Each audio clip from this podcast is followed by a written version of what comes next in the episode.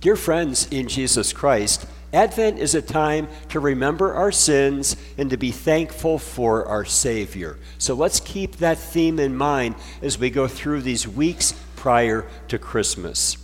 In this sermon today, we will learn a sad reality about mankind's fall into sin. We will better understand the Lord's promises to Abraham and then also, too, today, we will identify a characteristic of those who know Jesus. Well, this is part two today of a nine part series that is based on this booklet. So, this is only part two. So, thanks for going on the journey with me. And just before we get into the sermon itself, I want to encourage you that what I'm trying to do here during this Advent season is I'm trying to help you develop a habit. I want you to have a habit of reading the Word of God every day, and not just reading it, but so critical to think about what we are reading and then as you're reading, now in the booklet, I'm giving you different questions to try to spark you to think further about, about the reading. However, though, even on your own reading, you can develop questions and say, well, oh, the Bible says this, so what does that mean? Sometimes in my own daily devotion, when I'm reading the Bible, I have questions myself, so then I'm praying a prayer and I'm praying, Dear Lord, I don't quite understand this here. Make it known to me what the meaning is. So I'm formulating my own questions and I can't call my pastor, so I'm crying out to God saying, God, show me these answers. So I invite you to do the same thing by uh, having questions and praying, and also then praying to make application. Okay, we are looking at the booklet now. We're back on day four. Day four is last week on Wednesday. First of all, we're in the section here on read and think. So let me put the Bible before us. We go to Genesis chapter 5, verse 3. When Adam had lived 130 years, he became the father of a son in his own likeness, according to his image and named him Seth. And then Psalm 51:5, David said, "In sin my mother conceived me." And then jumping ahead to Romans chapter 5 verse 12, just as through one man sin entered into the world and death through sin, and so death spread to all men because all sinned.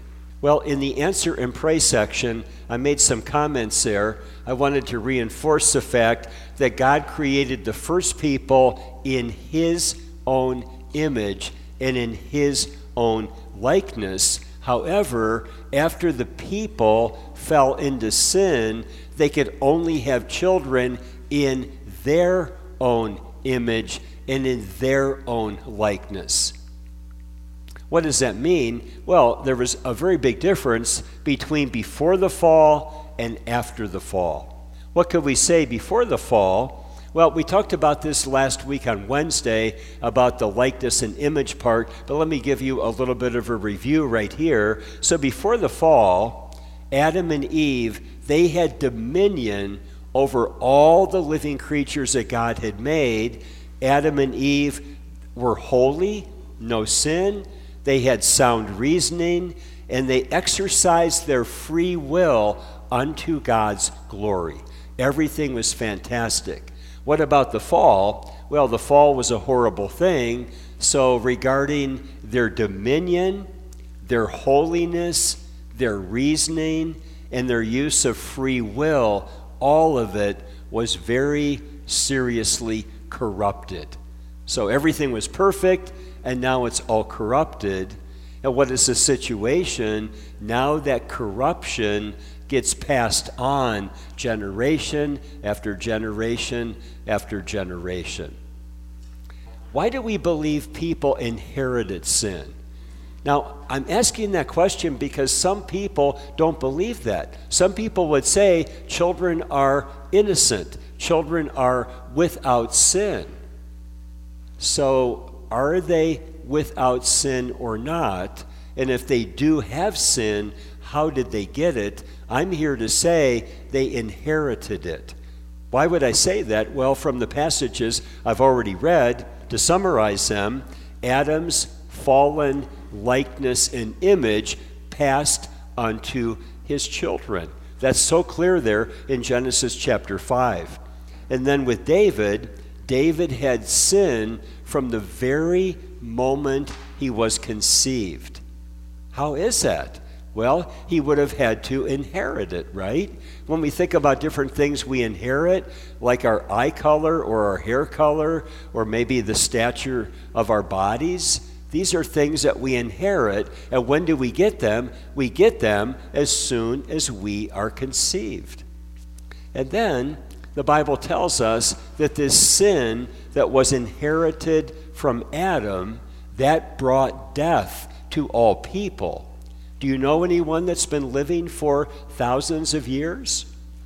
Sometimes I'll see a picture on the computer and it's showing a tree that they estimate to be about 3,000 years old. And it's like, oh, that's so amazing that that tree has been living all that time. That tree started to grow way before the time of Jesus. That tree started to grow around the time of King David, and it's still growing.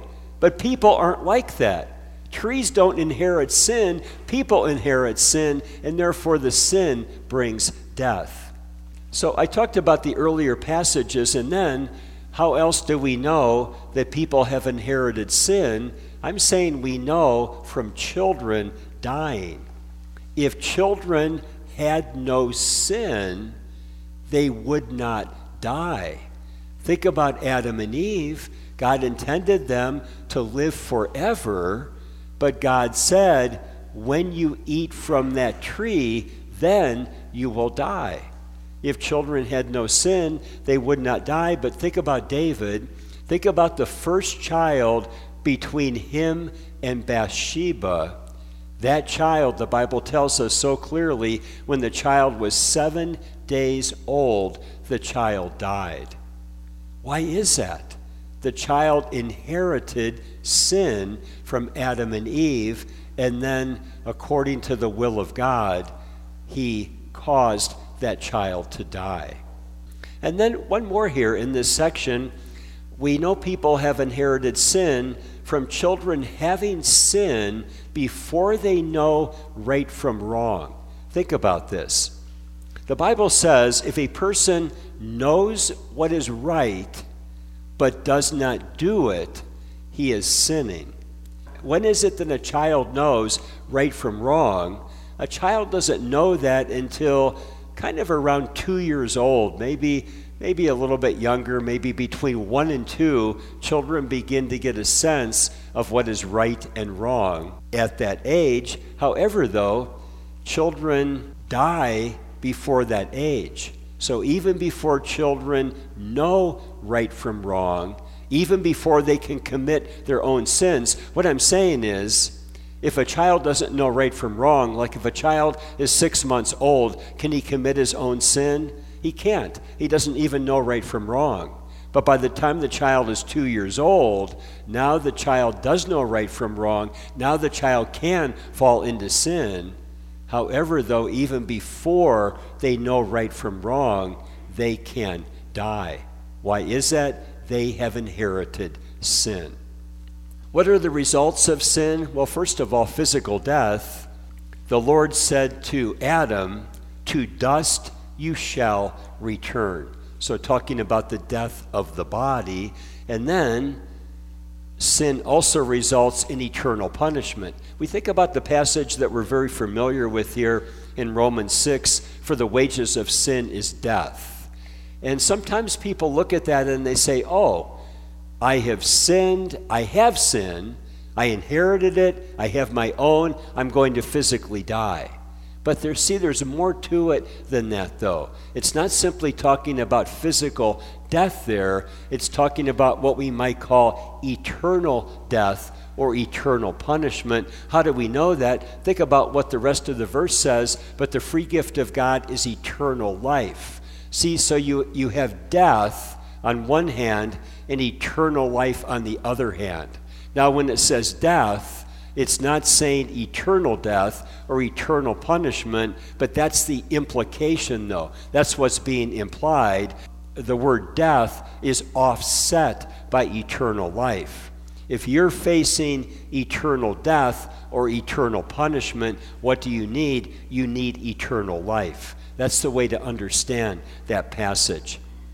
And then I asked the question in the booklet how does the content in this section apply to you? Well, this is how I thought about it.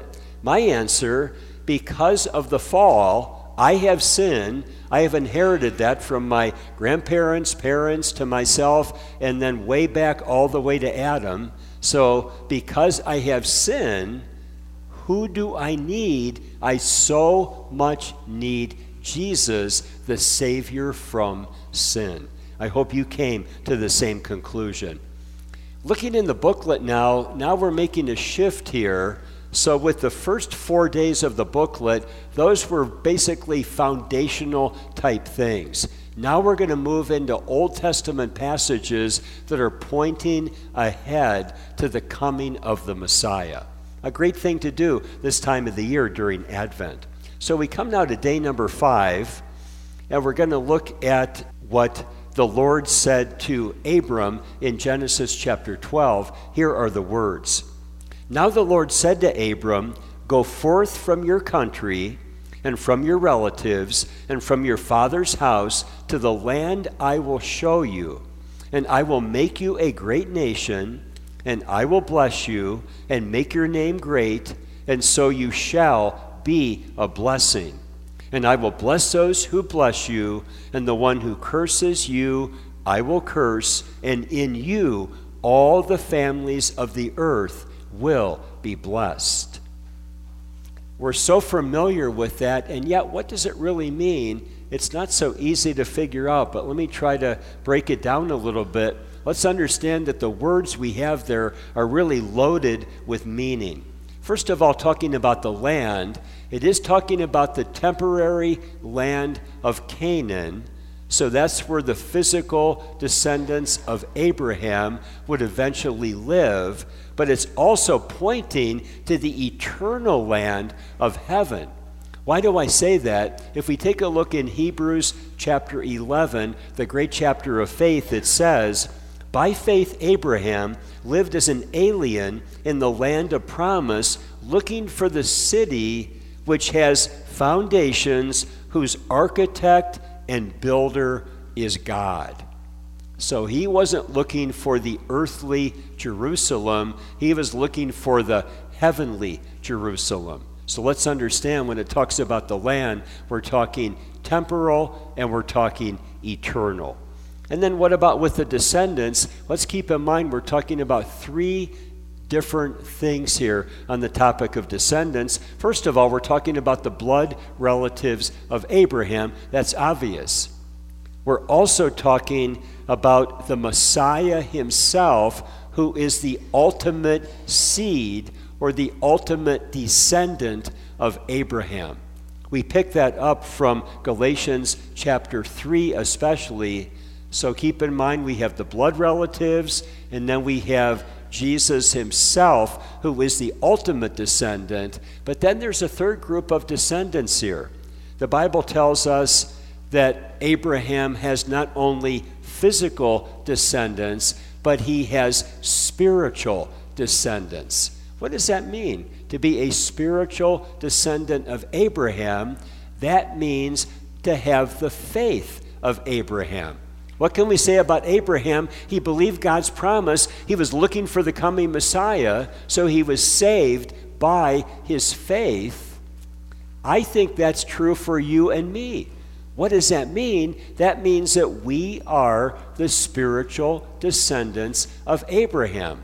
Now, that's not just for Gentiles, for all Jews and for all Gentiles who have the faith of Abraham, we are the spiritual descendants of Abraham.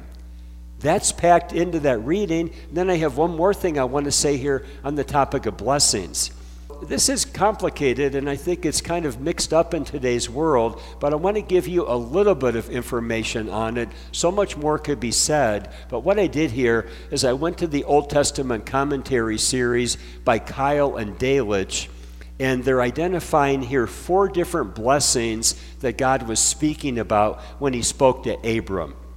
Here they are. Number one, Abram would increase into a numerous people. Certainly he did. He went from one person uh, to millions of people. Number two, Abram would be given material and spiritual prosperity. So, Abram, he had many, many possessions. So, God blessed him in that way. Number three, the name of Abram would be elevated to a place of honor and glory. Even today, people around the entire world probably have heard the name of Abraham. So God made his name famous throughout the world, even today. And then, number four here, Abram would become the possessor and dispenser of the blessing. What does that mean? The possessor and the dispenser of the blessing. Well, think about it like this the Messiah's flesh would be the flesh of Abram. Now, we're talking, of course, many generations in between, but we could say, though, that what was within Abram, when God spoke to him, eventually that would pass on generation after generation after generation until finally the flesh that the Son of God would put on would come from the body of Abram. So that's part of it. And then talking about about being the dispenser of a blessing. Now we're talking about the Messiah himself. So he came for all people, and through him, for all who receive him, those people are all blessed forever and ever. I hope that makes a little bit of sense with those blessings. And then coming to the section here on uh, answering and praying, I made the comment that when Abram was 75 years old, that is when the Lord called him. Think about how I wrote it here. So he really called him to leave his land, his relatives, and his blessings in order to receive the Lord's land, the Lord's relatives, and the Lord's blessings. Now, if you think about what Abram had versus what the Lord could give him, do you think the Lord would be able to give him a greater land and greater descendants and greater blessings than what he had? Certainly. We should know that too. So I'm asking a question here. The Lord presented to Abram, here's what I want you to do. And amazingly, Abram did it right away even though he was 75 years old. What about for you and me if the Lord came to us and made it so clear that it was the Lord and he said, Tomorrow, I want you to do this radical thing in your life? Would you do it? Would you do it?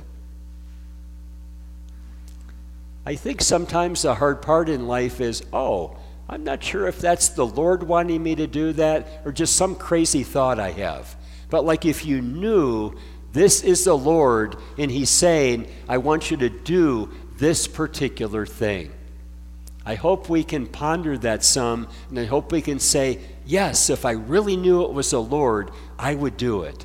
When I thought about packing up and moving to another state and going to seminary years ago, so many times I thought, Dear Jesus, if you would just like appear and like sit at the edge of my bed here and just tell me like face to face, then I would know for sure. Well, he didn't do that. However, though, like in all these little tiny ways, he's just like showing me over and over again that's what he wanted me to do.